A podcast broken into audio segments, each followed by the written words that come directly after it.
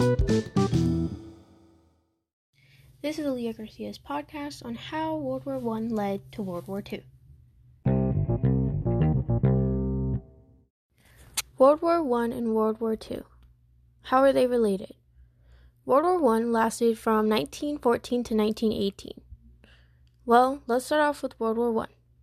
World War I was one of the first major wars that included most of, if not all, of the countries in the world. This war began after the assassination of Archduke Franz Ferdinand, the heir of the Austro Hungarian Empire, done by a 19 year old Bosnian Serb in 1914. This war between the Central Powers, Germany, Austria Hungary, Bulgaria, and the Ottoman Empire, and the Allied Powers. Great Britain, France, Russia, Italy, Romania, Japan, and the United States. Dwight D. Eisenhower served during this war. He had started the U.S. Military Academy in 1911, three years before the war. He had graduated third in his class and enlisted in the military in 1915, one year after the war had already begun.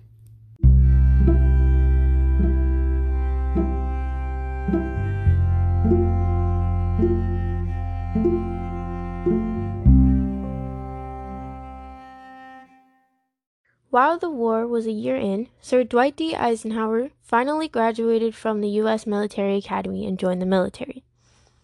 Throughout his years in the military, he accomplished many things. At the start of his military career, September of 1915, he was commissioned as a second lieutenant and was assigned to the 19th Infantry Regiment at Fort Sam Houston. He served throughout the whole war and ended as a commander of the battalion. So, how did the fighting cease? Well, in order to end a war, of course, a treaty is needed to prevent it from happening again. Well, the treaty for this war was called the Treaty of Versailles. Because of the Treaty of Versailles, people started calling World War I the war to end all wars. And of course, that didn't last. But this treaty did cause some problems for Germany's economy with its main terms. Four of its main terms consist of surrender of all German colonies as the League of Nations mandates, German reparations of 6,600 billion pounds or 8 billion in US dollars, a ban on the union of Germany and Austria, and an acceptance of Germany's guilt in causing the war. Of course, this would cause Germany to be upset. But what about Japan?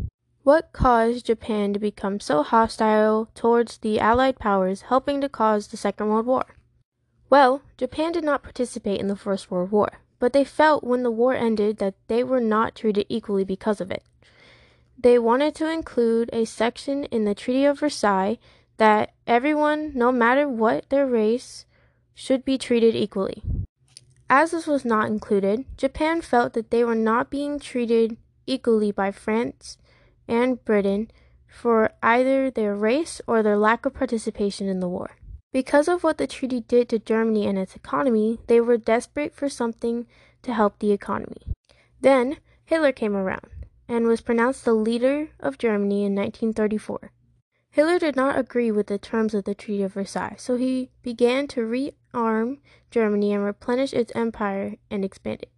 He started by taking over Austria, and because the League of Nations did nothing to stop him, he continued taking over more territory. This would lead to World War II. World War II lasted from 1939 to 1945. President Roosevelt moved the Pacific Fleet from California to Pearl Harbor, and Japan saw that as a threat since they wanted to expand more into the Pacific. Because they felt threatened by this move, they decided to bomb the Pacific Fleet.